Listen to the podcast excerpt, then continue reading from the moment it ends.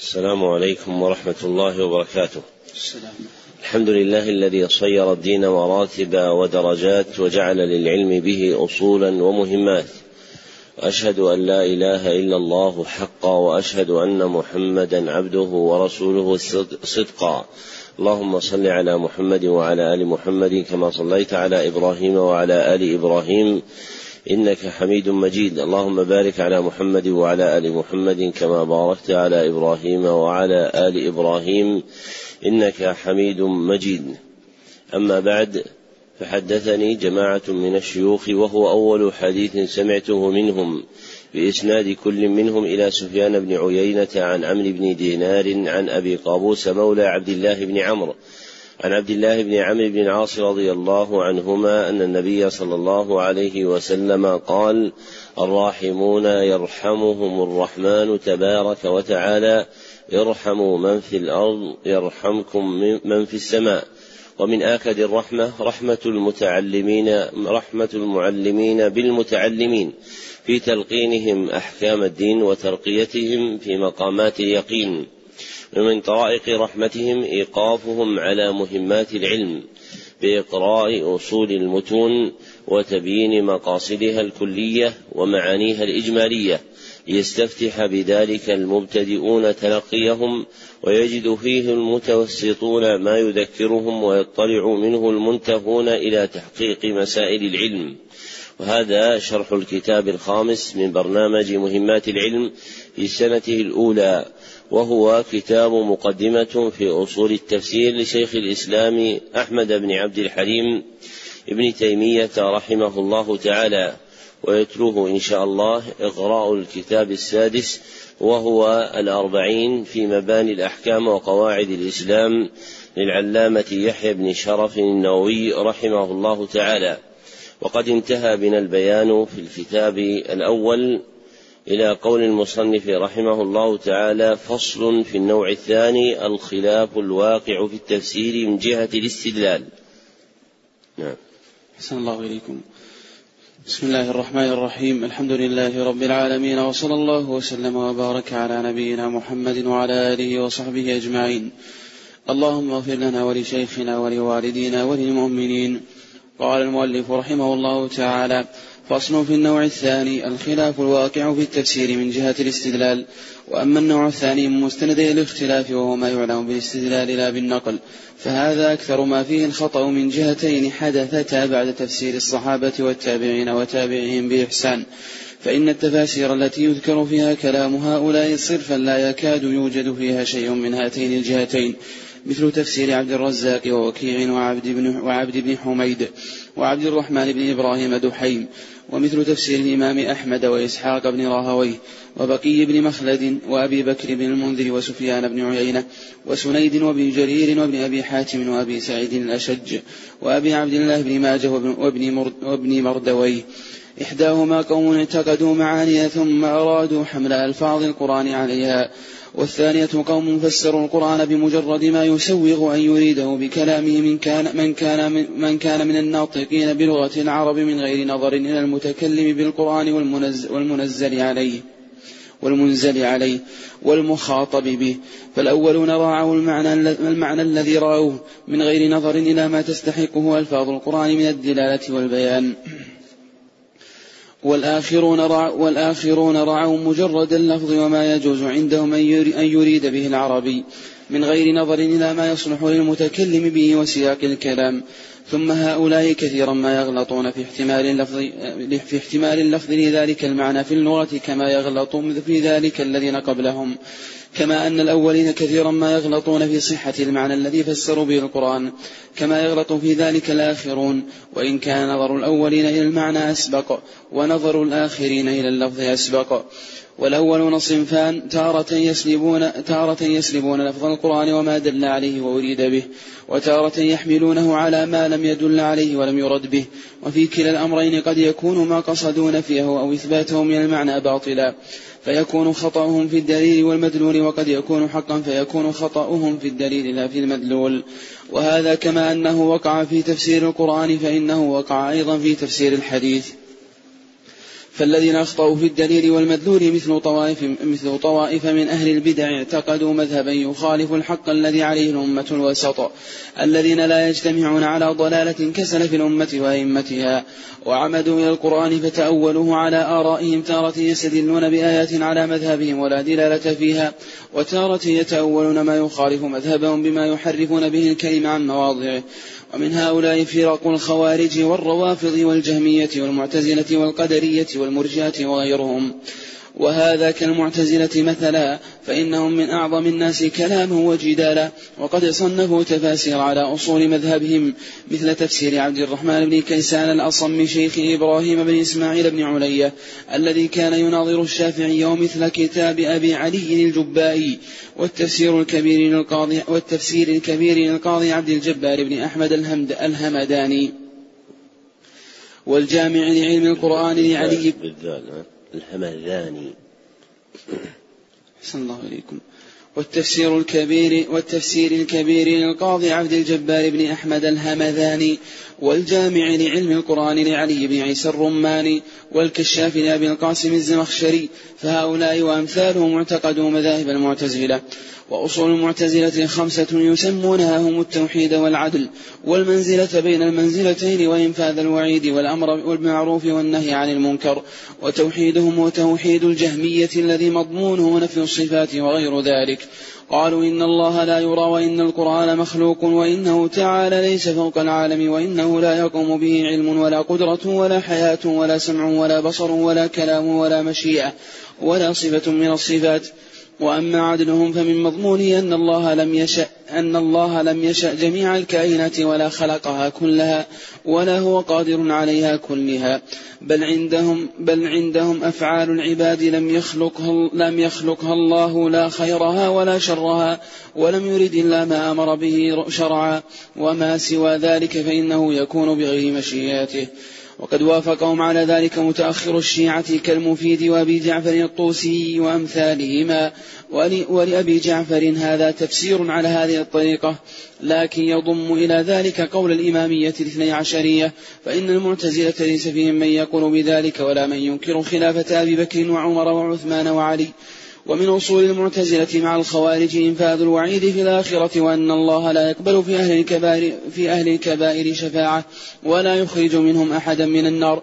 ولا ريب أنه قد رد عليهم طوائف من المرجئة والكرامية والكلا والكلابية وأتباعهم فأحسنوا تارة وأساءوا أخرى حتى صاروا في طرفي نقيض كما قد بسط في غير هذا الموضع. والمقصود أن مثل هؤلاء اعتقدوا رأيا ثم حملوا ألفاظا ثم حملوا ألفاظ القرآن عليه وليس لهم سلف من الصحابة والتابعين لهم بإحسان ولا من أئمة المسلمين لا في رأيهم ولا في تفسيرهم. وما من تفسير من تفاسيرهم الباطنة إلا وبطلانه يظهر, يظهر من وجوه كثيرة. وذلك من جهتين تارة من العلم بفساد قولهم وتارة من العلم بفساد ما فسروا به القرآن إما دليلا على قولهم أو جوابا على المعارض لهم.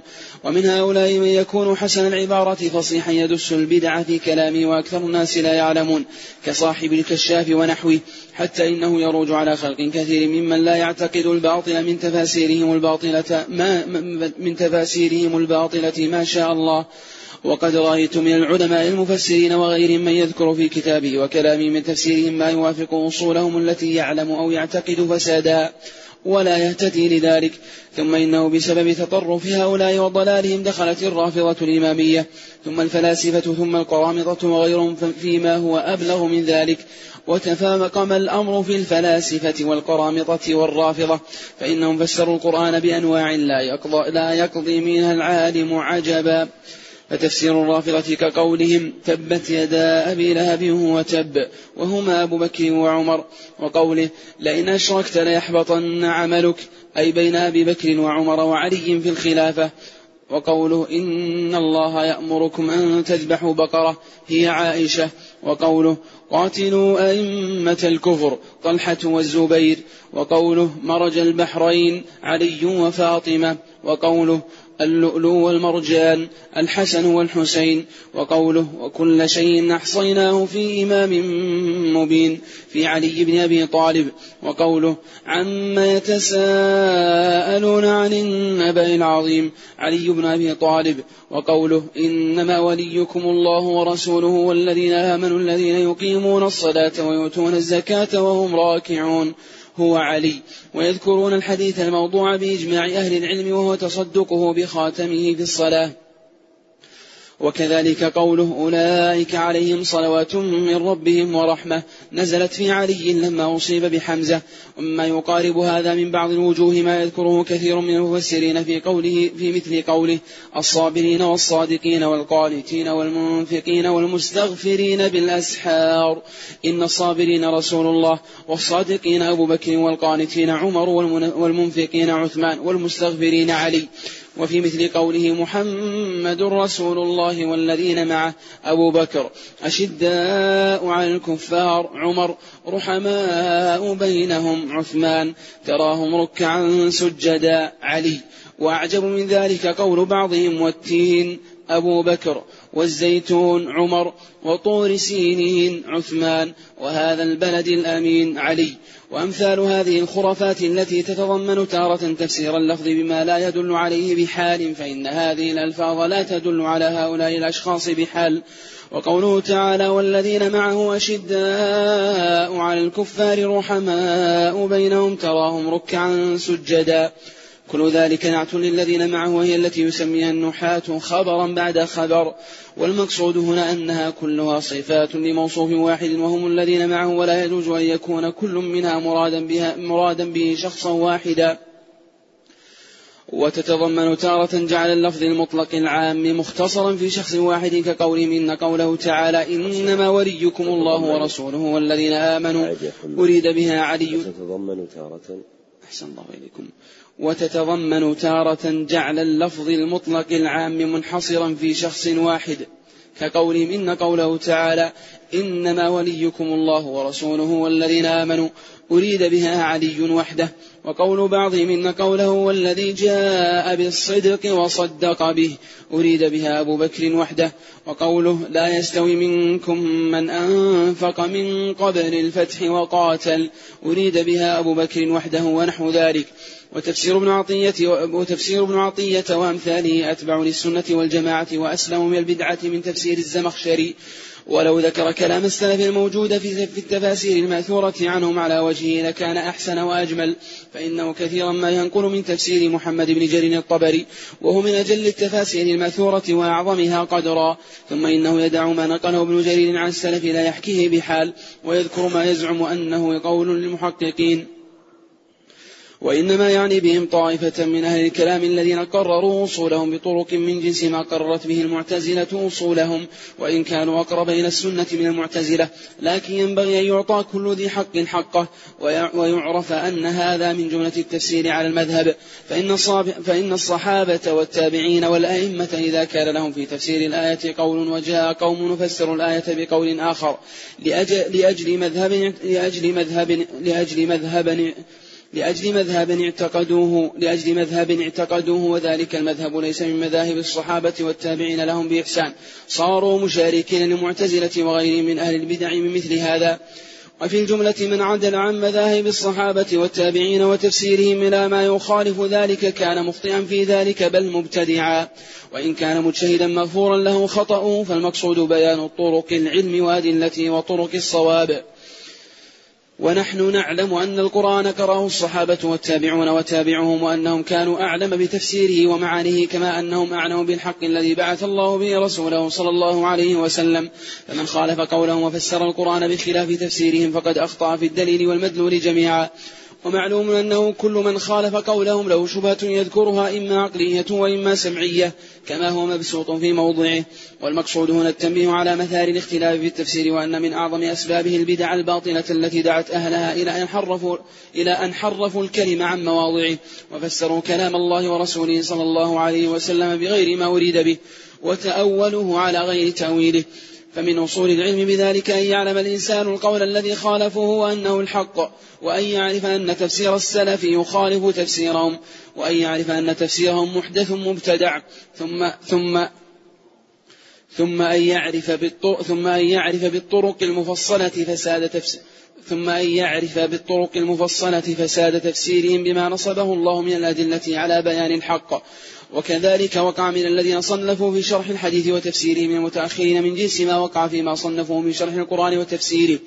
وأما الذين يخطئون في الدليل في المدلول فمثل كثير من الصوفية والوعاظ والفقهاء وغيرهم يفسرون القرآن بمعان صحيحة لكن القرآن لا يدل عليها. مثل كثير ممن ذكره مثل كثير ممن ذكره أبو عبد الرحمن السلمي في حقائق التفسير. وإن كان فيما ذكروه ما هو معان باطلة فإن ذلك يدخل بالقسم الأول. وهو الخطأ في الدليل والمدلول جميعا حيث يكون المعنى الذي قصدوه فاسدا. ذكر المصنف رحمه الله أن النوع الثاني من مستندي الاختلاف وهو ما يرجع إلى الاستدلال أكثر ما يقع فيه الخطأ من جهتين. الجهة الأولى تفسير القرآن بملاحظة لغة العرب دون النظر إلى المتكلم به والمنزل عليه والمخاطب به. أي مع قطع الخطاب عن متعلقاته فإن الخطاب القرآني له متعلقات مختلفة منها المتكلم به وهو الله سبحانه وتعالى ومنها المنزل عليه وهو محمد صلى الله عليه وسلم ومنها المخاطب به وهم العباد الذين خوطبوا بالأمر والنهي.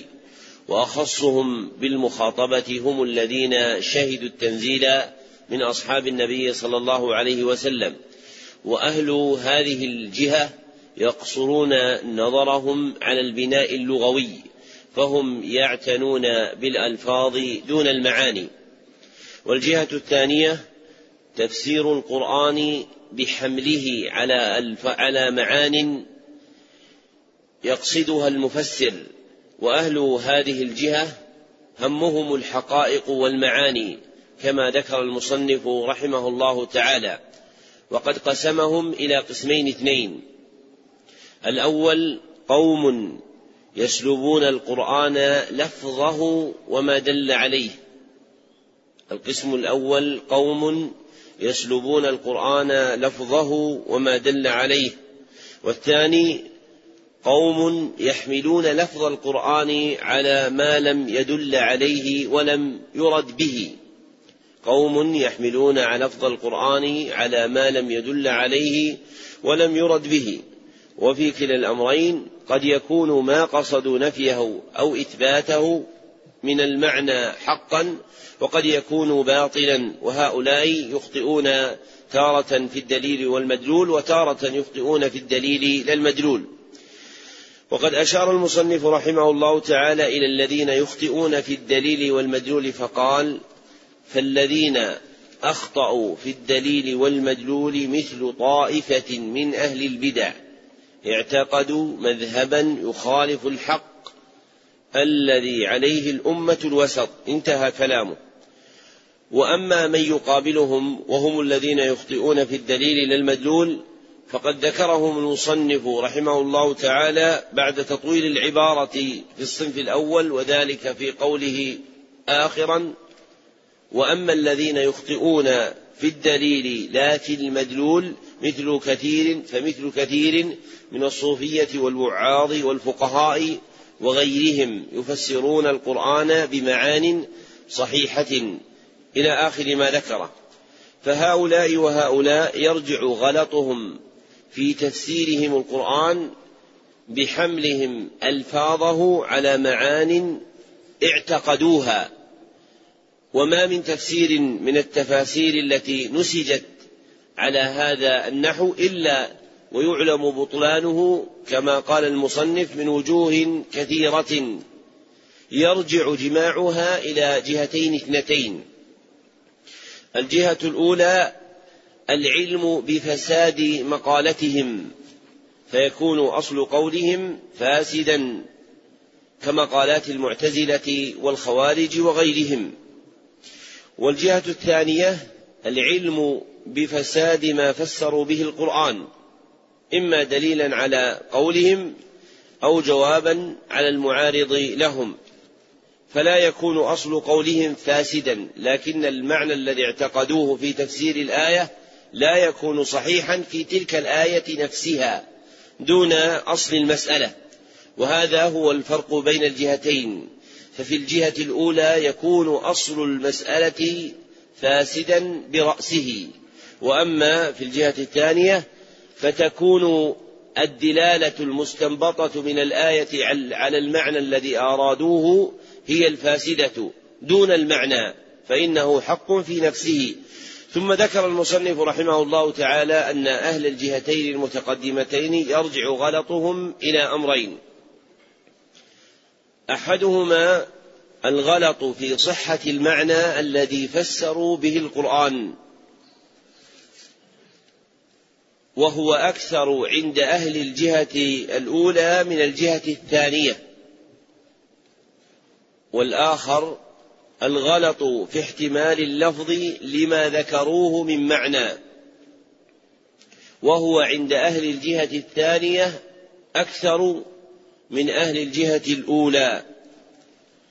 والأمر في الجملة كما ذكر المصنف رحمه الله أن من عدل عن تفسير الصحابة والتابعين إلى ما يخالف ذلك كان مخطئا بل مبتدعا. ووجه خطئه وابتداعه أن تفسير القرآن مبني على النقل فإنه كلام الله. وقد فسره النبي صلى الله عليه وسلم إما تفسيرا خاصا متعلقا بالألفاظ نفسها أو تفسيرا عاما مجملا بما كانت عليه سنته وحاله وسيرته صلى الله عليه وسلم. ثم كان الصحابة من بعده رضي الله عنهم هم أعلم الناس به ثم أخذ عنهم جماعة من التابعين. فإذا عدل المفسر عن كلام الصحابة والتابعين فلا ريب أنه يقع في مخالفة ما فسر به النبي صلى الله عليه وسلم القرآن وقد يبلغ خطأه الابتداع. لأنه أخبر عن معاني كلام الله عز وجل بما لا يرجع إلى أصل وثيق بخلاف من كان مرد تفسيره إلى كلام الصحابة والتابعين فإنه يأخذ من أصل وثيق معتمد. ومن هنا ذكر المصنف رحمه الله تعالى فيما يستقبل آثارا تتعلق بذم الرأي لما فيه من الجراءة على تفسير القرآن وعدول عن مذاهب الصحابة والتابعين رحمهم الله. ثم نبه المصنف رحمه الله تعالى في آخر الفصل أن هذه البلية التي ذكر فواقرها في تفسير القرآن الكريم قد جرى نظيرها في تفسير حديث النبي صلى الله عليه وسلم. فإن المتكلمين في تفسير ألفاظ الحديث النبوي حملوا كلام النبي صلى الله عليه وسلم إما على معان باطلة في نفسها أو على معان صحيحة لكن لم يردها النبي صلى الله عليه وسلم ولا يحتملها اللفظ النبوي. والكلام في تفسير القرآن أقل من الكلام في تفسير الحديث ولهذا أبعد كثير من شراح الحديث النجعة وفارقوا الصواب لما عدلوا عن تتبع روايات ألفاظ الأحاديث التي يقصدون شرحها وصار أكثر ديدانهم هو العناية بالبناء اللغوي. وقد عز كتاب فتح الباري لأبي الفضل بن حجر رحمه الله تعالى لولعه بهذا الأصل واعتنائه بتتبع الألفاظ الزائدة في سياق متن الحديث إما من المواضع المتفرقة في صحيح البخاري نفسه وإما من روايات الأئمة الأخرى في كتبهم للحديث المراد شرحه. وقديما قال الإمام أحمد رحمه الله تعالى الحديث يفسر بعضه بعضا. وهذا الأصل العظيم الذي ذكره أبو عبد الله أحمد بن حنبل في طريقة تفسير الحديث مرجعه إلى شيئين اثنين. أحدهما الألفاظ الزائدة في سياق متن ما مما يمكن تأليفه من جمع طرق الحديث بألفاظه عند مخرجيه.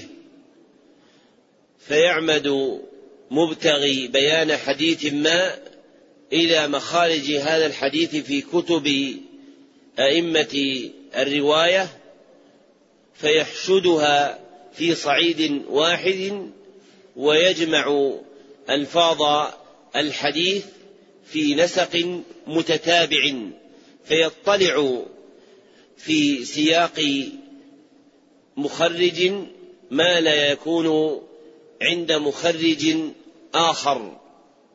فمثلا حديث إنما الأعمال بالنيات من جمع ألفاظه وجد عند البخاري في كتاب الحيل زيادة في أوله تنبئ عن جلالته فأوله عنده يا أيها الناس إنما الأعمال بالنية.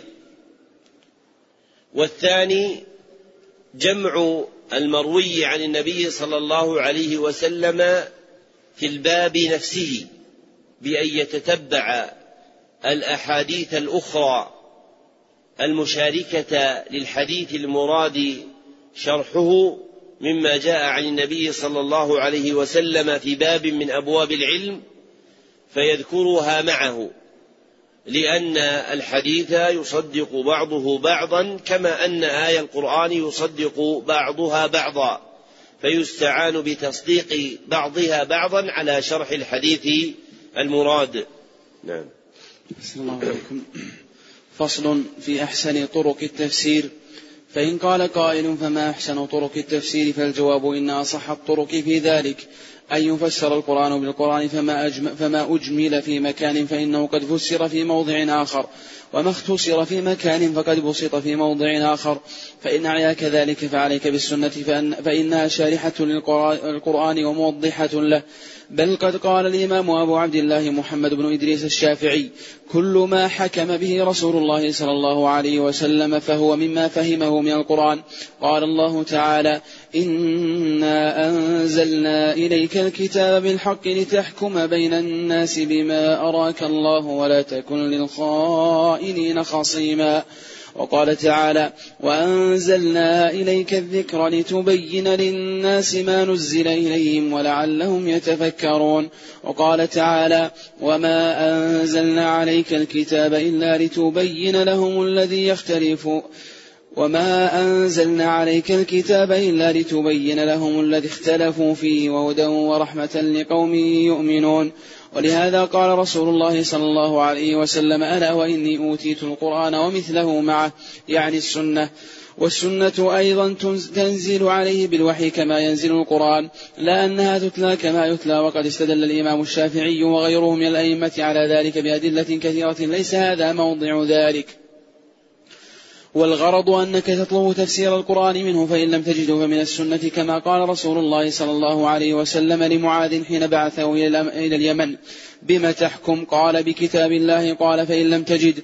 قال فبسنة رسول الله. قال فإن لم تجد. قال أجتهد رأيي. قال فضرب رسول الله صلى الله عليه وسلم بصدره وقال الحمد لله الذي وفق رسول الحمد لله الذي وفق رسول رسول الله ما يرضي رسول الله. وهذا الأح وهذا الحديث في المسانيد والسنن بإسناد جيد. وحينئذ وحينئذ, وحينئذ إذا لم تجد التفسير في القرآن ولا في السنة رجعت في ذلك إلى أقوال الصحابة فإنهم أدرى بذلك لما شاهدوا من القرائن والأحوال التي اختص التي اختصوا بها ولما لهم من الفهم التام والعلم الصحيح والعمل الصالح لا سيما علماؤهم وكبراؤهم كالأئمة الأربعة الخلفاء الراشدين والأئمة المهديين مثل مثل عبد الله بن مسعود.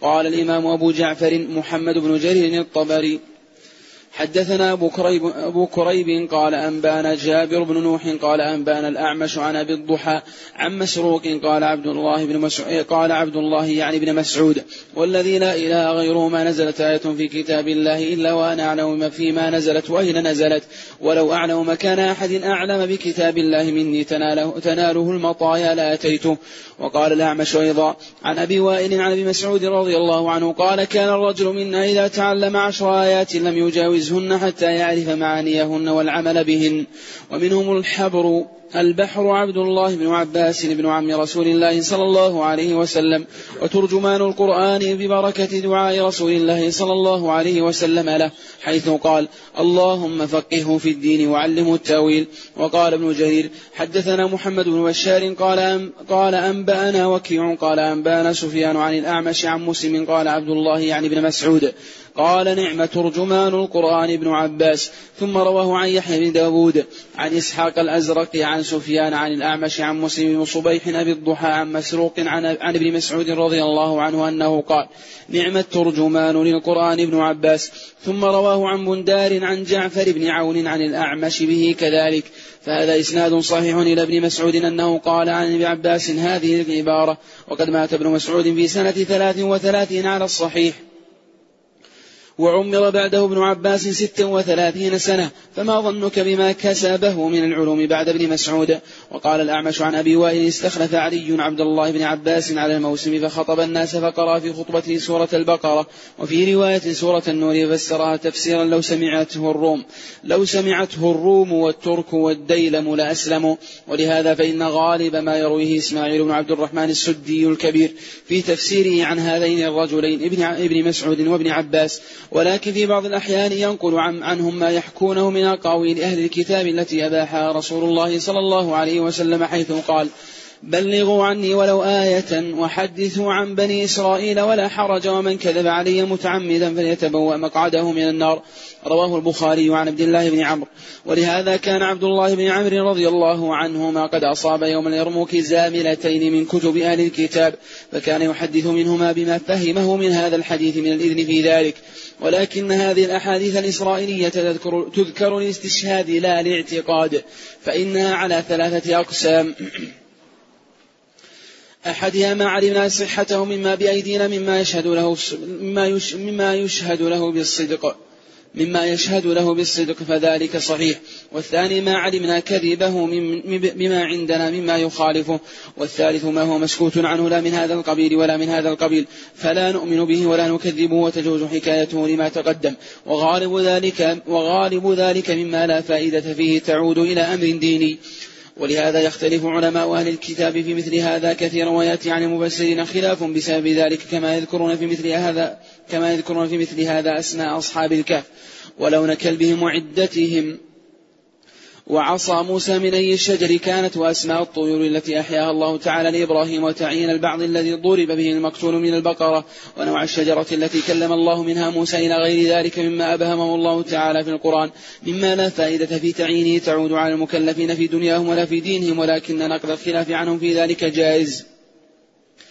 كما قال تعالى سيقولون ثلاثة رابعهم كلبهم ويقولون خمسة سادسهم كلبهم رجما بالغيب. ويقولون سبعة وثامنهم كلبهم قل ربي أعلم بعدتهم ما يعلمهم إلا قليل فلا تمار فيهم إلا مراء ظاهرا ولا تستفت فيهم منهم أحدا. فقد اشتملت هذه الآية الكريمة على الأدب في هذا المقام. وتعليم ما ينبغي في مثل هذا فإنه تعالى أخبر عنهم في ثلاثة أقوال وضعف القولين الأولين وسكت عن الثالث فدل على صحته إذ لو كان باطلا لرده كما ردهما ثم أرشد إلى أن الاطلاع على عدتهم لا طائل تحته. فيقال في مثل هذا قل ربي أعلم بعدتهم فإنه لا يعلم بذلك إلا قليل من الناس ممن أطلعه الله عليه فلهذا قال فلا تمار فيهم إلا مراء ظاهرا. أي لا تجهد نفسك فيما لا طائل تحته ولا تسألهم عن ذلك فإنهم لا يعلمون من ذلك إلا رجم الغيب. فهذا أحسن ما يكون في حكايات الخلاف أن تستوعب الأقوال في ذلك المقام. وأن ينبه على الصحيح منها ويبطل الباطل وتذكر, وتذكر فائدة الخلاف وثمرته. لئلا يطول النزاع والخلاف فيما لا فائدة تحته فيشتغل به عن الأهم. فأما من حكى خلافا في مسألة ولم يستوعب أقوال الناس فيها فهو ناقص إذ قد يكون الصواب في الذي تركه أو يحكي الخلاف ويطلقه ولا ينبه على الصحيح من الأقوال فهو ناقص أيضا فإن صح غير الصحيح عامدا فقد تعمد الكذب أو جاهلا فقد أخطأ. كذلك من نصب الخلاف فيما لا فائدة في في فيما لا فائدة تحته أو حكى أقوالا متعددة لفظا ويرجع حاصلها إلى قول أو قولين أو قولين أو قولين معنى أو قولين إلى قول أو قولين معنى فقد ضيع الزمان وتكثر بما ليس بصحيح فهو كلابس ثوبي زور والله الموفق للصواب هذا الفصل وما بعده انتقال إلى أصل آخر يتصل بتفسير القرآن وهو معرفة أحسن طرق التفسير وأصحها. وقد ذكر المصنف رحمه الله تعالى أن أصح طرقه أن يفسر القرآن بالقرآن وتفسير القرآن بالقرآن نوعان.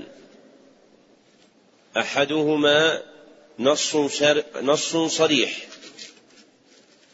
كقوله سبحانه وتعالى والسماء والطارق وما أدراك ما الطارق النجم الثاقب. فإن الآية الثالثة نص صريح في تفسير الطارق المذكور في الآية الأولى بأنه النجم الثاقب.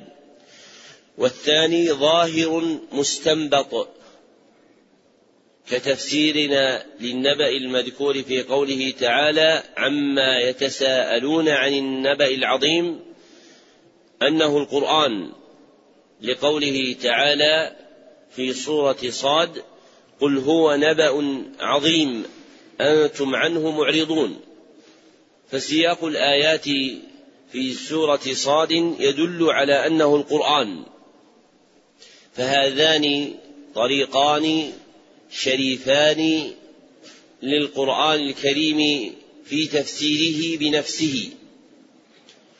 وينبغي أن يعتني معتن بجمع الأول منهما للقطع بأنه نص صريح في تفسير ما ذكر منه في موضع بما بين في موضع آخر. دون الثاني الذي يدخله اختلاف الأنظار في صحة الاستنباط والاستدلال. ونظير ما ذكر انفا تفسير مالك يوم الدين المذكور في سورة الفاتحة بآخر ما جاء في سورة الانفطار وما أدراك ما يوم الدين ثم ما أدراك ما يوم الدين يوم لا تملك نفس لنفس شيئا والأمر يومئذ لله وهذا النوع موجود منه أفراد كثيرة في القرآن لا ينبغي أن يختلف أن المراد منه في آية هو ما ذكر في آية أخرى إلا أني لا أعلم حتى اليوم جامعا اعتنى بجمعها بخلاف النوع الثاني وهو الذي يدخله الاستنباط واختلاف الأنظار في صحته فهذا أمر قد يتخلف القطع عند أحد بأنه المراد في تفسير لفظ من ألفاظ القرآن بآخر مذكور فيه. فإذا لم يوجد تفسير القرآن في القرآن فإنه يفزع إلى سنة النبي صلى الله عليه وسلم. وتفسير النبي صلى الله عليه وسلم للقرآن نوعان اثنان. الأول تفسير خاص معين. كما ثبت عنه صلى الله عليه وسلم أنه فسر غير المغضوب عليهم باليهود والضالين بالنصارى. والثاني تفسير عام غير معين وهو تفسيره بسنته وحاله وسيرته صلى الله عليه وسلم. كتفسير قوله تعالى أقم الصلاة لدلوك الشمس إلى غسق الليل. وقرآن الفجر إن قرآن الفجر كان مشهودا بما ثبت عنه صلى الله عليه وسلم من تعيين مواقيت الصلاة. فإن الآية جامعة لها على وجه الإجمال. ثم فسرها النبي صلى الله عليه وسلم بتحديد مواقيت الصلاة بما صح عنه من الأحاديث المبينة لذلك. وأورد المصنف رحمه الله تعالى ابتغاء تقرير هذا المعنى وتأصيله حديث معاذ بن جبل رضي الله عنه لما بعثه النبي صلى الله عليه وسلم إلى اليمن وهو حديث مشهور. ضعفه قدماء الحفاظ. ومن أهل العلم من يحسنه كأبي العباس بن تيمية وتلميذا وتلميذيه أبي عبد الله بن القيم وأبي الفداء بن, ابن كثير رحمهما الله. وإذا لم يوجد التفسير في القرآن ولا في السنة فإنه يرجع إلى تفسير الصحابة رضي الله عنهم. وإنما قدم تفسير الصحابة على غيرهم لأمرين اثنين. أحدهما كمال فهومهم وصحة علومهم وصلاح مقاصدهم وأعمالهم. والثاني شهودهم التنزيل واطلاعهم على القرائن والأحوال المختصة به مما لم يشاركهم فيها أحد. وأولى الصحابة بالتقديم في تفسير القرآن الكريم هم علماء الصحابة وكبراؤهم كالخلفاء الأربعة الراشدين وعبد الله بن مسعود وعبد الله بن عباس رضي الله عنهما. وكلام عبد الله بن مسعود وعبد الله بن عباس رضي الله عنهما في التفسير أكثر من كلام غيرهما من الصحابة حتى من الخلفاء الراشدين الأربعة. ولأجل هذا اعتنى جمع من المفسرين بتكثير الطرق في رواية التفسير عنهم حتى اشتهرت عنهم نسخ تفسيرية ترجع إلى أحدهما. بل السدي الكبير إسماعيل بن عبد الرحمن ملأ تفسيره بالمنقول عن هذين الصحابيين رضي الله عنهما وطريقته فيه الجمع بين أقوالهما بأسانيد عدة يسوقها ثم يذكر قولا في تفسير الآية. وقد أنكر الإمام أحمد رحمه الله تعالى على السدي جمع الطرق لأنه يجمع الطرق ثم يقتصر على لفظ واحد لطريق واحد منها ولا يبين هذا اللفظ لمن فدخل الداخل عليه من هذه الجهة.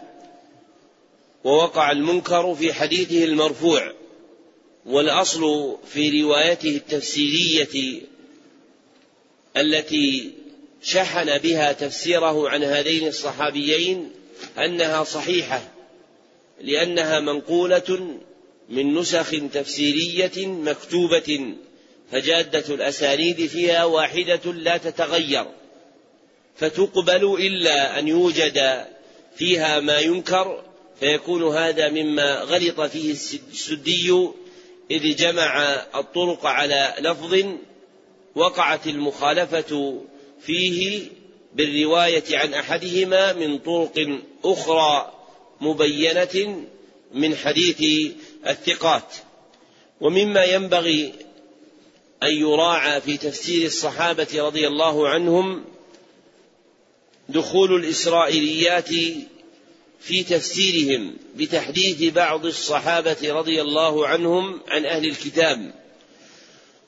والمراد بالأحاديث الإسرائيلية الأحاديث المأخوذة عن كتب أهل الكتاب دون غيرهم. فلا يسمى ما كان عن سواهم حديثا إسرائيليا ولا يندرج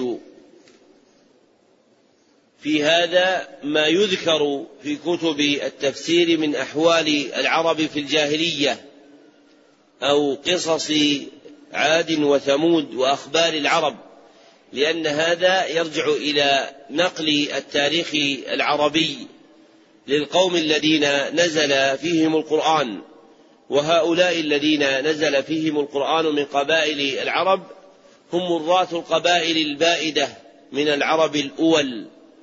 كعاد وثمود وجرهم وغيرها من القبائل التي بادت ثم صارت بقاياها في العرب بأسماء أخرى.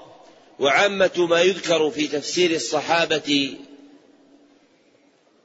هو من الإسرائيليات لا من تاريخ العرب فإن نقلهم لأخبار العرب وتاريخهم وتوثيق صلته بتفسير الآي قليل وإنما يوجد فيهم العناية بما نقل في كتب أهل الكتاب. ذلك أن العرب لم يكونوا يكتبون فليس لهم عناية في نقل تاريخهم على التفصيل وإنما بقي خبر أهل الكتاب محفوظا حتى حدث عنه من حدث من الصحابة لأن كتبهم المحرفة كانت بأيديهم فأخذ عنها من أخذ من الصحابة رضي الله عنهم. والأحاديث الإسرائيلية تذكر في التفسير للاستشهاد لا للاعتقاد والاعتضاد لا للاعتقاد والاعتماد. وهذه قاعدة نافعة فيما يذكر من تلك الأخبار أنه جرى إدخالها اعتضادا لا اعتقادا واعتمادا ومن عاب إدخال ذلك عليهم فقد أوتي من سوء فهمه فإنهم فهموا المنقول عن النبي صلى الله عليه وسلم في أحاديث بني إسرائيل فأعملوه. وجرى عمل الأئمة رحمهم الله تعالى عليه. وأحاديث بني إسرائيل على ثلاثة أقسام. أولها ما علمنا صحته بشاهد الصدق عندنا فهذا صحيح. والثاني ما علمنا كذبه بشاهد كذبه عندنا. فهذا كذب مطرح لا يعول عليه. والثالث ما هو مسكوت عنه لا من هذا القبيل ولا من هذا القبيل فلا نؤمن به ولا نكذبه. بل نمتثل فيه أمر النبي صلى الله عليه وسلم وتجوز حكايته للإذن بذلك في قوله صلى الله عليه وسلم حدثوا عن بني إسرائيل ولا حرج. وغالب ذلك لا فائدة منه فيما يتعلق بأمور الدين. ثم ختم المصنف رحمه الله تعالى هذا الفصل بذكر أحسن ما يكون من الطرائق في حكايات اختلاف المفسرين. وأن ذلك يكون باجتماع ثلاثة أمور. أولها استيعاب الأقوال المنقولة. أولها استيعاب الأقوال المنقولة. وثانيها تصحيح الحق وتزييف الباطل. تصحيح الحق وتزييف الباطل. وثالثها ذكر فائدة الخلاف وثمرته المترتبة عليه. ذكر فائدة الخلاف وفائدته المترتبة عليه. فمن رام أن يحكي اختلاف المفسرين على الوجه الأتم فليعمل هذه الأمور الثلاثة. والنقص الواقع في حكايات الاختلاف في كتب التفسير يرجع إلى الإخلال بها فمن حكى الخلاف ولم يستوعب فنقصه راجع إلى الأمر الأول ومن حكى خلافا وأطلقه ولم ينبه على الصحيح من غير الصحيح فنقصه يرجع إلى الأمر الثاني وإذا وقع منه تصحيح غير الصحيح عامدا فقد تعمد الكذب وإن كان جاهلا فقد أخطأ كما ذكر المصنف رحمه الله. ومن حكى خلافا لا فائدة منه أو عدد أقوالا مردها إلى قول أو قولين فنقصه يرجع إلى الأمر الثالث. ولو أن أبا الفرج ابن الجوزي رحمه الله أعمل الأمرين الأخيرين في كتابه زاد المسير لكان كتابه من أحسن الكتب لكنه يستوعب الأقوال المنقولة في تفسير آية ثم لا تكون له عناية بتصحيح الحق وتزييف الباطل وقد يطول رحمه الله بتعداد الأوجه مع إمكان ردها إلى قول أو قولين ولو أن أحدا اعتنى بإصلاح كتاب أبي الفرج بن الجوزي على هذا النحو لعظم شأن كتابه فيعتنى بتصحيح الصحيح وتزييف الباطل من الأقوال المذكورة فيه مما يعدده ويعتنى أيضا بالنظر في إمكان ردها إلى قول واحد أو قولين فإنه قد يشقق الأقوال بالعد وهي راجعة إلى قول واحد أو إلى قولين متناظرين. نعم. صلى الله عليكم فصل في تفسير القرآن بأقوال التابعين. إذا لم تجد التفسير في القرآن ولا في السنة ولا وجدته عن الصحابة فقد رجع كثير من الأئمة في ذلك إلى أقوال التابعين. كمجاهد بن جبر فإنه, في فإنه آية في التفسير كما قال محمد بن إسحاق حدثنا أبان بن صالح عن مجاهد قال عرضت المصحف على ابن عباس ثلاث عرضات. من فاتحته إلى خاتمته وقف عند كل آية عند كل آية منه وأسأله عنها. وبه إلى الترمذي قال حدثنا الحسين بن مهدي البصري قال حدث وبه إلى الترمذي. ما معنى وبه إلى الترمذي؟ بهذا الإسناد إلى الترمذي. صح كلام الأخ؟ معنى الكلام. صح ولا صحيح؟ إيش معنى هو يقول هو يقول الأخ يعني يرجع إلى إسناد. قصد إسناد الترمذي ولا إسناد آخر؟ إسناد الذي ساقه المصنف إلى الترمذي في موضع متقدم. هذا معناه إذا قال المصنف وبه إلى الترمذي أي بسند تقدم سوقه إلى الترمذي. فأين هذا الإسناد؟ هل تقدم معنا؟ ها؟ تقدم معنا؟ الجواب ما تقدم معنا. إذا ما الإشكال؟ الإشكال أن هذه النسخة التي طبعها أحد علماء آل الشط ملفقة من نسختين خطيتين غير وثيقتين. ففي النفس حسيكة من كمال الكتاب على هذه الصورة.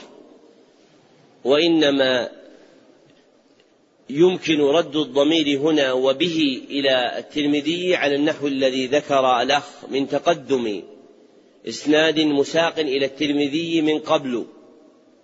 وهذا موجود في كتاب نظير لهذا الكتاب لأبي العباس بن تيمية طبع باسم قاعدة في فضائل القرآن فإنه ساق في ثلاثة مواضع منه إسناده إلى الترمذي فكأن من هذه الرسالة شيء مأخوذ من تلك الرسالة فبين الرسالتين تشابه في كثير من المسائل وقد أملى شيخ الإسلام تلك الرسالة مقدمة بين يدي تفسيره. وليست في فضائل القرآن كما طبعها من طبعها بل هي أشبه شيء بكونها قاعدة في تفسير القرآن. فقد ذكر هو رحمه الله تعالى أنه أملى تلك القاعدة بين يدي التفسير لما أراد الكلام فيه. وتلك القاعدة ينبغي أن يقرأها طالب العلم كقراءته لهذه المقدمة فإن بينهما اتفاقا وفي كل واحدة منهما زيادة عن الأخرى وكأن هذا التلفيق قديم فإن في الكوكب الدراري نسخة خطية أخرى تضارع هذه النشرة التي نشرها أحد علماء آل الشط ثم اشتهرت. والمقصود أن في الكتاب خللا لكن إصلاحه يحتاج إلى وقوف على نسخ خطية وثيقة. وقد جمعت له عدة نسخ لكن ليس فيها ما يشفي حتى الآن. نعم. أحسن الله إليكم. وبه الترمذي قال حدثنا الحسين بن مهدي البصري قال حدثنا عبد الرزاق عن معمر عن قتادة قال مجاهد ما في القرآن آية إلا وقد سمعت فيها شيئا. وبه إليه قال حدثنا ابن أبي عمر قال حدثنا سفيان بن عيينة عن الأعمش قال قال مجاهد لو كنت لو كنت قرأت لو كنت قرأت قراءة ابن مسعود لم أحتج أن أسأل ابن عباس عن كثير من القرآن مما سألت. وقال ابن جرير حدثنا أبو كريب قال حدثنا طلق بن غنام عن عثمان المكي عن ابن أبي مليكة قال رأيت مجاهدا سأل ابن عباس عن تفسير القرآن ومعه ألواحه فيقول له ابن عباس اكتب. حتى سأله عن التفسير كله. ولهذا كان سفيان الثوري يقول إذا جاءك التفسير عن مجاهد فحسبك به. وكسعيد بن جبير وعكرمة مولى بن عباس وعطاء بن أبي رباح والحسن البصري ومسروق بن الأجدع وسعيد بن المسيب وسعيد بن المسيب وأبي العالية والربيع بن أنس وقتادة والضحاك بن مزاحم وغيرهم من التابعين وتابعيهم ومن بعدهم. فتذكر أقوال في الآية فيقع في عباراتهم تباين في الألفاظ يحسبها من لا علم عنده اختلافا فيحكيها أقوالا. وليس كذلك فإن منهم من يعبر عن الشيء بلازمه أو نظيره ومنهم من ينص على الشيء بعينه. والكل بمعنى واحد في كثير من الأماكن فليتفطن اللبيب لذلك والله الهادي.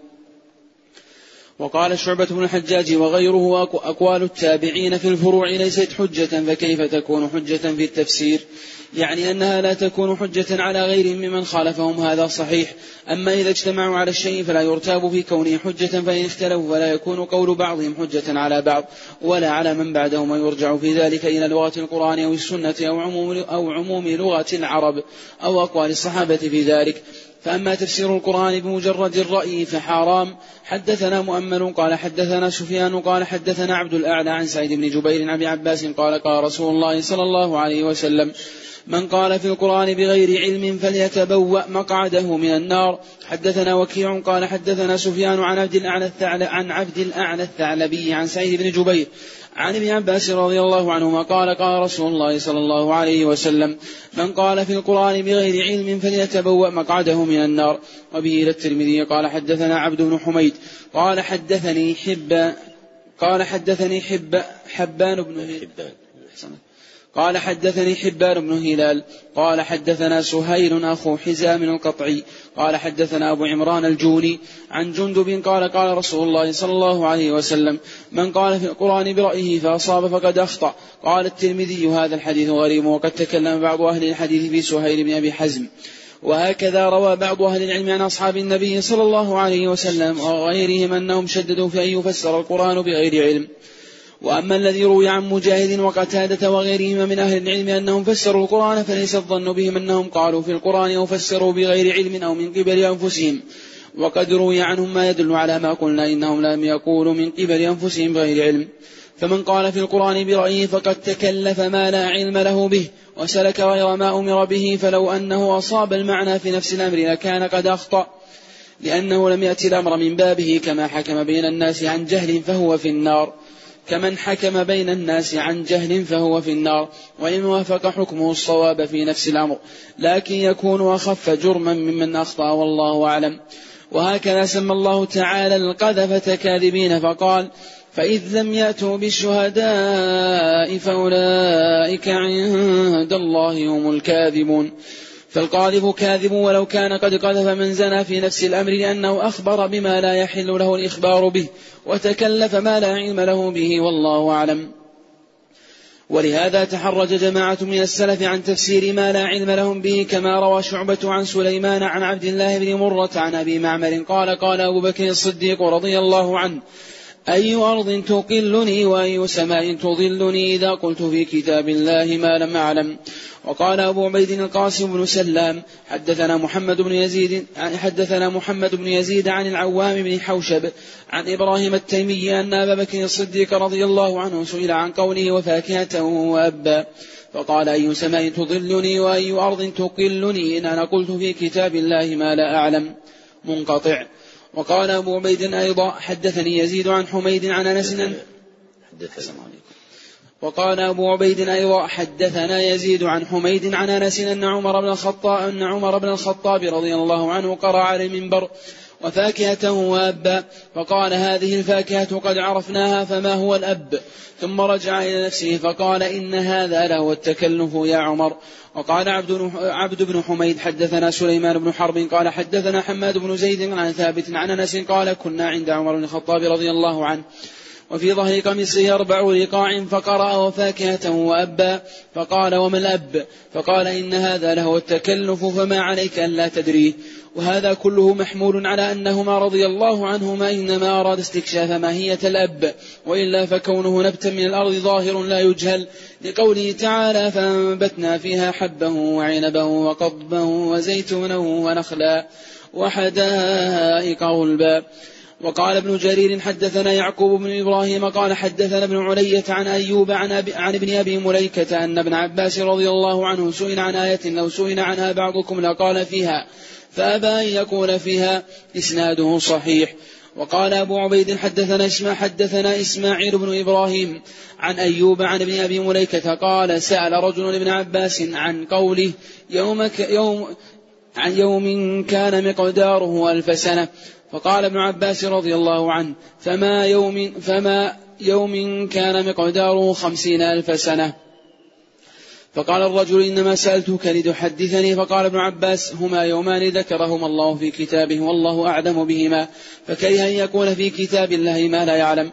وقال ابن جرير حدثني يعقوب بن إبراهيم قال حدثنا ابن علية عن مهدي بن ميمون عن الوليد بن مسلم قال جاء طلق بن حبيب إلى جندب بن عبد الله رضي الله عنه فسأله عن آية من القرآن فقال أحرج عليك إن كنت مسلما لما قمت عني أو قال أن تجالسني وقال مالك عن يحيى بن سعيد عن سعيد بن المسيب إنه كان إذا سئل عن تفسير آية من القرآن قال إنا لا نقول في القرآن شيئا وقال الليث عن يحيى بن سعيد عن سعيد بن المسيب إنه كان لا يتكلم إلا في المعلوم من القرآن وقال شعبة عن عمرو بن مرة قال سأل رجل سعيد بن المسيب عن آية من القرآن فقال لا تسألني عن القرآن. وسل من يزعم أنه لا يخفى عليه منه شيء يعني عكرمة. وقال ابن شوذب حدثني يزيد بن أبي يزيد قال كنا نسأل سعيد بن المسيب عن الحلال والحرام. وكان أعلم الناس فإذا سألناه عن تفسير آية من القرآن سكت كأن لم يسمع. وقال ابن جرير حدثنا أحمد بن عبدة الضبي قال حدثنا حماد بن زيد قال حدثنا عبيد الله بن عمر. قال لقد قال لقد أدركت فقهاء المدينة وإنهم ليعظمون القول في التفسير منهم سالم بن عبد الله والقاسم بن محمد وسعيد بن المسيب ونافع. وقال أبو عبيد حدثنا عبد الله بن صالح عن الليث عن هشام بن عروة قال ما سمعت أبي تأول آية من كتاب الله قط. وعن أيوب وعن أيوب وابن عون وهشام وهشام الدستوائي عن محمد بن سيرين. قال سألت عب قال سألت عبيدة السلماني عن آية من القرآن فقال ذهب الذين كانوا يعلمون فيما أنزل من القرآن فاتق الله وعليك بالسداد. وقال أبو عبيد حدثنا معاذ عن ابن عون عن عبيد الله بن مسلم عن عبيد الله بن مسلم بن يسار. عن أبيه قال إذا حدثت عن الله فقف. حتى تنظر ما قبله وما بعده. حدثنا هشيم عن مغيرة عن إبراهيم قال كان أصحابه يتقون التفسير ويهابونه وقال شعبة عن عبد الله بن أبي السفر عن عبد الله بن أبي السفر قال قال الشعبي والله ما من آية إلا وقد سألت عنها ولكنها الرواية عن الله. وقال أبو عبيد حدثنا هشيم قال قال أنبأنا عمر بن أبي زائدة عن الشعبي عن مسروق قال اتقوا التفسير. فإنما هو الرواية عن الله. فهذه الآثار الصحيحة وما, شكا وما شاكلها عن أئمة السلف محمولة على تحرجهم عن الكلام بالتفسير بما لا علم لهم به. فأما من تكلم بما يعلم من ذلك لغة وشرعا فلا حرج عليه. ولهذا روي عن هؤلاء وغيرهم أقوال في التفسير ولا منافاة لأنهم تكلموا فيما علموا وسكتوا, وسكتوا عما جهلوا. وهذا هو الواجب على كل أحد فإنه كما يجب السكوت عما لا علم له به فكذلك يجب القول فيما سئل عنه مما يعلمه. لقوله تعالى لتبيننه للناس ولا تكتمونه ولما جاء ولما جاء في الحديث المروي من طرق من سئل عن علم فكتمه ألجم يوم القيامة بلجام من نار. وقال ابن جرير حدثنا محمد بن بشار قال حدثنا مؤمل قال حدثنا سفيان عن أبي الزناد قال قال ابن عباس رضي الله عنهما التفسير على أربعة أوجه. وجه تعرفه العرب من كلامها وتفسير لا يعذر أحد بجهالته. وتفسير يعلمه العلماء وتفسير لا يعلمه إلا الله تعالى ولا يعلم لا يعلمه إلا الله تعالى ذكره. والله سبحانه وتعالى أعلم. لما بين المصنف رحمه الله في الفصل المتقدم ورد تفسير القرآن إلى الكتاب والسنة وأقوال الصحابة أتبعه بهذا الفصل المبين أنك إذا لم تجد التفسير في القرآن ولا في السنة ولا وجدته عن الصحابة رضي الله عنهم فقد رجع كثير من الأئمة إلى أقوال التابعين.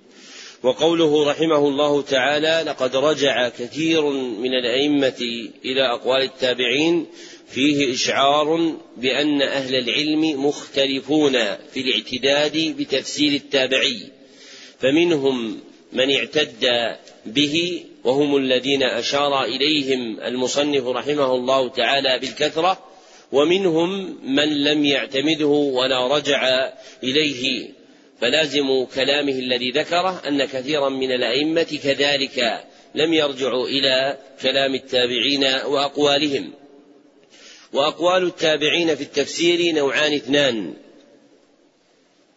الأول ما اتفقوا عليه فلم يختلفوا فيه. الأول ما اتفقوا عليه فلم يختلفوا فيه.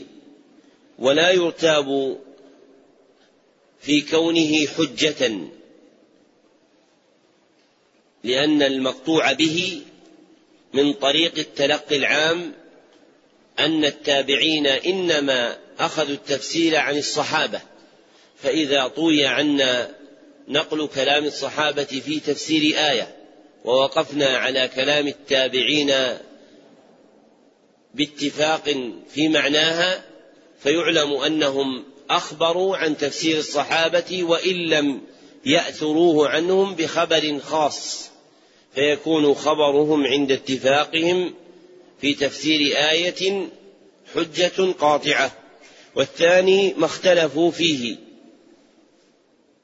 فذكر بعضهم قولا وذكر غيرهم قولا آخر ولا يكون قول بعضهم حجة على بعض بل ولا حجة على من بعدهم. ويطلب الترجيح بأمر خارجي.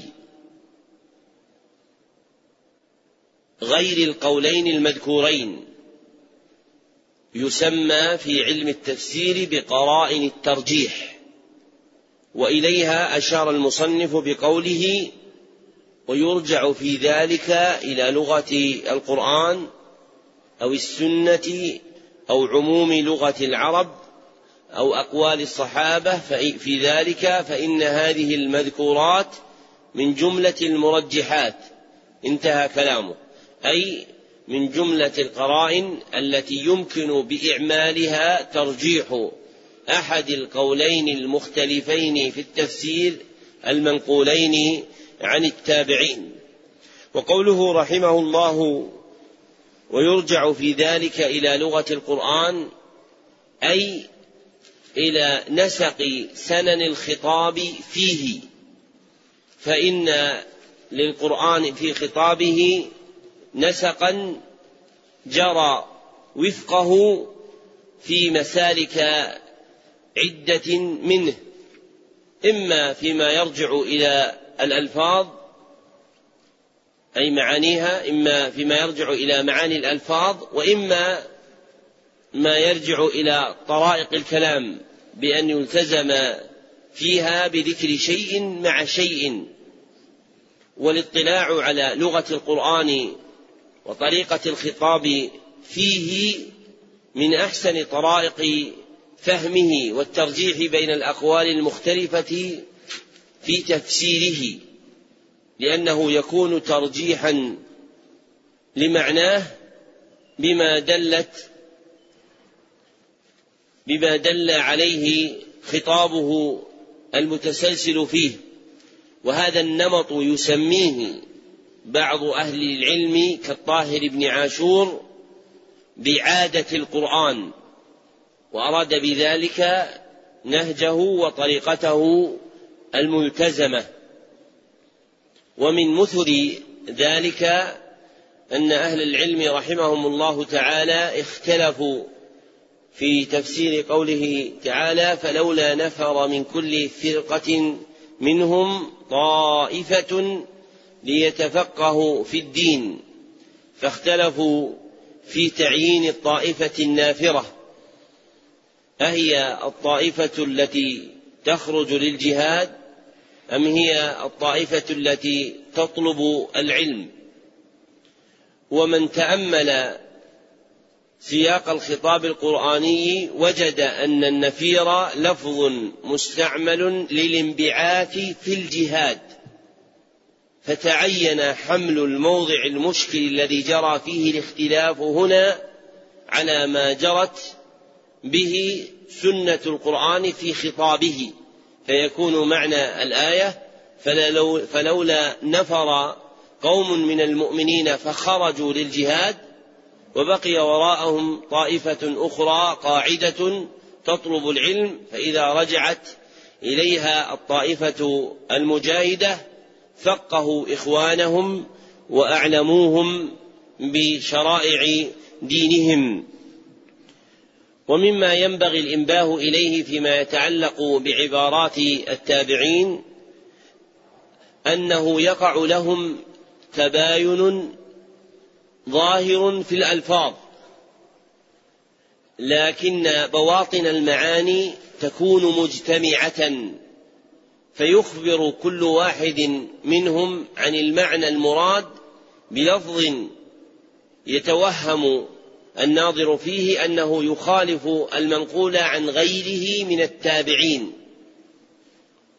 مما يوجب على الناظر في كلام التابعين أن يتحرى ملتمسا امكان رد أقوال بعضهم إلى بعض. بأن يطلع مع إمعان النظر على المعنى الذي يريدونه ثم يؤلف بين أقوالهم رحمهم الله تعالى في تصديق المعنى المراد. والأصل في تفسير التابعين أنه مأخوذ بالنقل عن الصحابة كما ثبت عن جماعة منهم أنهم تلقوا التفسير كله عن أصحاب النبي صلى الله عليه وسلم. كما جاء عن مجاهد أنه عرض التفسير على ابن عباس ثلاث مرات يوقفه عند كل آية ويسأله عنها. وجاء أيضا عن أبي الجوزاء الربعي رحمه الله تعالى أنه جاور ابن عباس عشر سنين يسأله عن تفسير القرآن آية آية وقد تقدم ذلك. وقد يتكلم التابعون في القرآن بالاستنباط والاستدلال كما تكلموا بذلك في فروع الأحكام. وأشار المصنف إلى هذا في أول الكتاب والذي أعوزهم إلى ذلك أنه جرت في زمانهم أحوال ووقائع احتاجوا معها إلى أن يتكلموا في فهم القرآن بالاستنباط والاستدلال. والاستنباط والاستدلال هو الذي يشار إليه في علم التفسير بالتفسير بالرأي. فإن حقيقة الرأي ما يستنبط استنباطا مما يدل عليه النظر والاستدلال. فإذا ذكر التفسير بالرأي فالمراد به ما كان مأخوذا بطريق الاستنباط والاستدلال. ما كان مأخوذا بطريق الاستنباط والاستدلال. ورويت أحاديث عن النبي صلى الله عليه وسلم في ذم الرأي ذكر المصنف بعضها لكنها أحاديث ضعاف لا تصح عنه صلى الله عليه وسلم. والمنقول عن السلف في تفسير القرآن بالرأي ثلاثة أمور. أحدها تكلمهم به. فإنهم تكلموا بالرأي في تفسير القرآن في مواضع لا يمكن جحدها. الأول تكلمهم به فإنهم تكلموا بالرأي في مواضع من تفسير القرآن لا يمكن جحدها. والثاني ذم الرأي والتنفير عنه. والثالث التحرج من إعمال الرأي في تفسير القرآن. التحرج من إعمال الرأي في تفسير القرآن ولا تعارض بينها بحمد الله لأن الرأي نوعان اثنان. أحدهما رأي صحيح محمود وهو ما قام عليه الدليل واحتمله اللفظ. أحدهما رأي صحيح محمود وهو ما قام عليه الدليل واحتمله اللفظ. والآخر رأي باطل مذموم. وهو ما لم يقم عليه دليل ولا احتمله اللفظ. رأي باطل مذموم. وهو ما لم يقم عليه دليل ولا احتمله اللفظ. فالأول هو الذي تكلم به السلف. والثاني هو الذي ذموه. وما لم يتبين لهم وجهه تحرجوا منه. فالأول هو الذي تكلم به السلف والثاني هو الذي ذموه وما لم يتبين لهم وجهه تحرجوا منه. وعلى هذا فيكون قول المصنف رحمه الله فأما تفسير القرآن فمحرم محمول على الرأي المذموم مما لم يقم عليه دليل ولا احتمله اللفظ ثم ختم المصنف رحمه الله تعالى مقدمته بقول ابن عباس في قسمة التفسير إلى أربعة أقسام. أولها قسم تعرفه العرب من كلامها. فالمرجع فيه إلى اللسان العربي.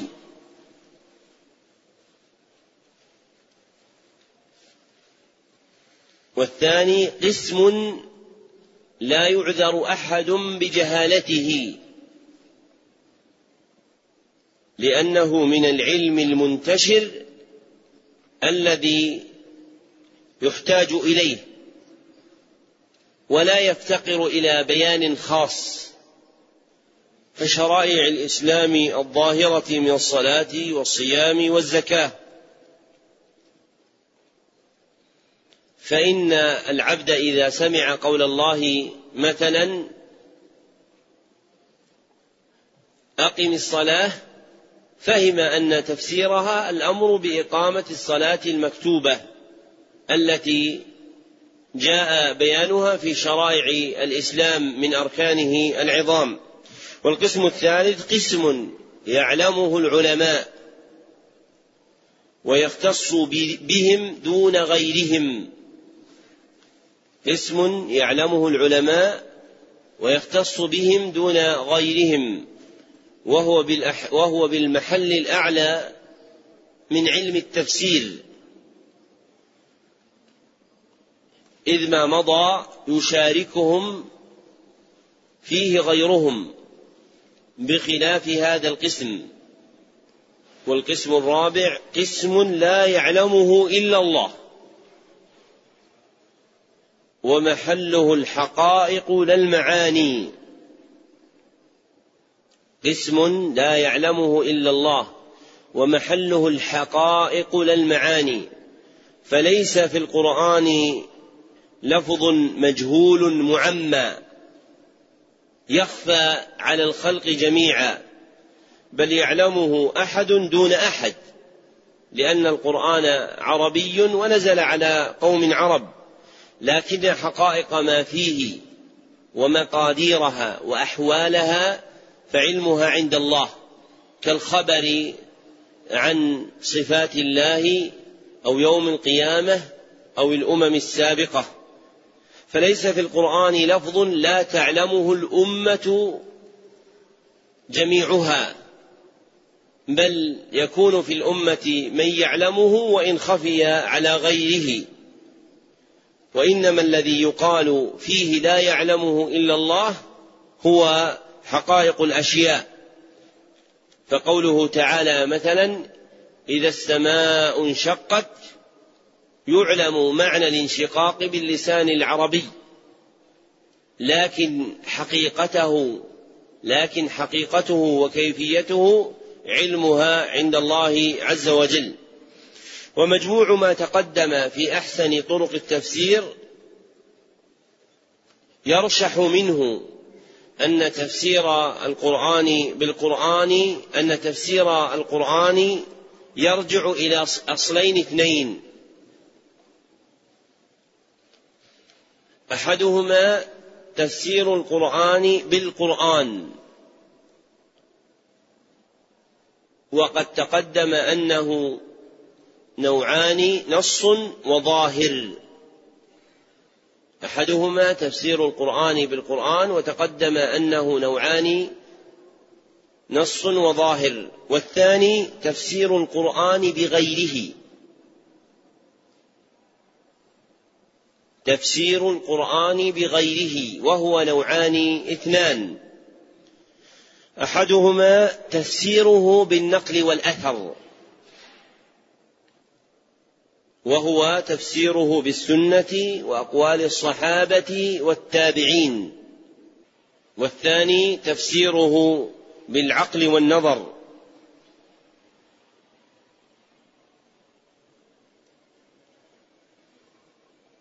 ومحله ما استنبط استنباطا صحيحا مما قام عليه الدليل واحتمله اللفظ وهو الراي الصحيح المحمود. وبهذا التقرير يندفع الإشكال الوارد في تفسير القرآن بالقرآن أهو من التفسير بالمأثور أم لا؟ فالقسمة التي ينبغي أن يصار إليها أن يقال إن تفسير القرآن يرجع فيه تارة إلى القرآن نفسه وهذا أعلاه. فإذا لم يوجد رجع إلى تفسير القرآن بغيره مما يتصل بالأصلين اللذين ذكرنا. والمتكلمون في أصول التفسير وعلوم القرآن دخل عليهم الغث والسمين تارة بدخول الأقوال المبتدعة في الاعتقاد في القرآن وتارة بالأقوال المبتدعة في العقائد وأصول الدين مع إقبال جمهورهم على اللغة دون ملاحظة محل تفسير القرآن بالقرآن أو تفسير القرآن بما جاء في السنة أو عن الصحابة والتابعين. وهذا سمت وطريقة أكثر تفاسير المتأخرين بخلاف تفاسير المتقدمين رحمهم الله تعالى. وينبغي أن يعتني طالب العلم بتمكين نفسه من معرفة أصول القرآن أصول التفسير وقواعده وعلوم القرآن مع إدمان قراءة كتب المتقدمين في التفسير لتكون له مكنة في تفسير القرآن بالاستنباط والاستدلال. فبهذا يتهيأ له الرشد ويندفع عنه الغي في تفسير كلام الله سبحانه وتعالى. وبهذا ينتهي شرح هذا الكتاب على نحو مختصر. يوقف على مقاصده الكلية ويبين معانيه الإجمالية.